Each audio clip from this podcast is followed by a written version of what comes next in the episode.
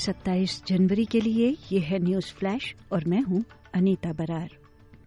प्रधानमंत्री एंथनी अनबनीसी ने सिडनी की सड़कों पर बालाकलावा पहने नव नाजियों की छवियों पर अपना भय व्यक्त किया है।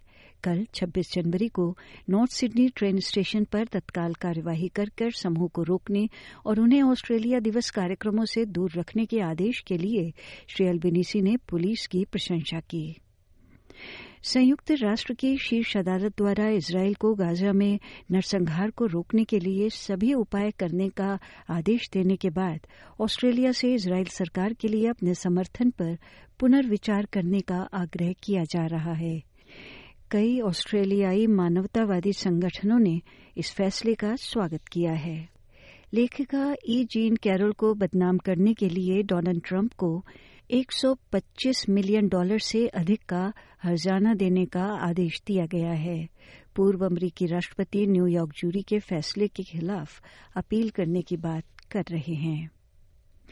क्वींसलैंड के प्रीमियर स्टीवन माइल्स का कहना है कि उन्हें विश्वास है कि राज्य में बाढ़ प्रभावित समुदायों के लिए बिजली को फिर से चालू किया जाना चाहिए, लेकिन वो लोगों की उम्मीदें बढ़ाना नहीं चाहते हैं। हज़ारों टाउन्सविल निवासी अभी भी बिजली के बिना हैं। उत्तरी क्वींसलैंड में ट्रॉपिकल साइक्लोन किरिली के बाद सफ़ाई शुरू हो गई है। प्रधानमंत्री एंथनी अनबिनीसी का कहना है कि स्टेज थ्री टैक्स कट्स में निम्न और मध्यम आय वाले ऑस्ट्रेलियाई लोगों को लाभ होगा। उच्च आय वालों के लिए अपने मूल टैक्स वादे को तोड़ने के लिए प्रधानमंत्री की आलोचना की गई है। लेकिन उन्होंने कहा कि वो प्रस्तावित पैकेज पर कायम है, जो प्रत्येक ऑस्ट्रेलियाई को टैक्स में कटौती देगा।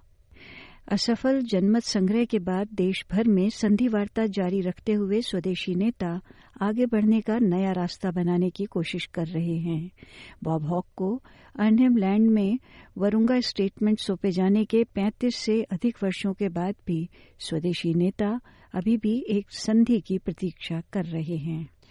भारत में मराठा आरक्षण को लेकर विरोध कर रहे नेता मनोज जरांगे पाटिल ने महाराष्ट्र सरकार द्वारा उनकी सभी मांगे स्वीकार किए जाने के बाद आज अपना प्रदर्शन समाप्त कर दिया। श्री पाटिल अन्य पिछड़ा वर्ग, ओबीसी श्रेणी के तहत समुदाय के लिए शिक्षा और नौकरियों पर आरक्षण की मांग को लेकर कल से मुंबई में भूख हड़ताल पर थे। और ये ऑस्ट्रेलियन ओपन का अंतिम सप्ताहांत है। महिलाओं का फाइनल आज होगा, जिसमें चीन की चिनवेन जुंग का सामना बेलारूसी आर्यना सवालेंका से होगा। पुरुषों का फाइनल कल रविवार को है, जब रूस के डैनियन मेदवेव का मुकाबला यानिक सिनर से होगा। अन्य समाचारों और समुदाय के समाचारों के लिए आप हमारी फेसबुक और हमारे web page S P S dot com dot A U forward slash Hindi से जुड़े रहें। न्यूज़ फ्लैश समाप्त हुआ।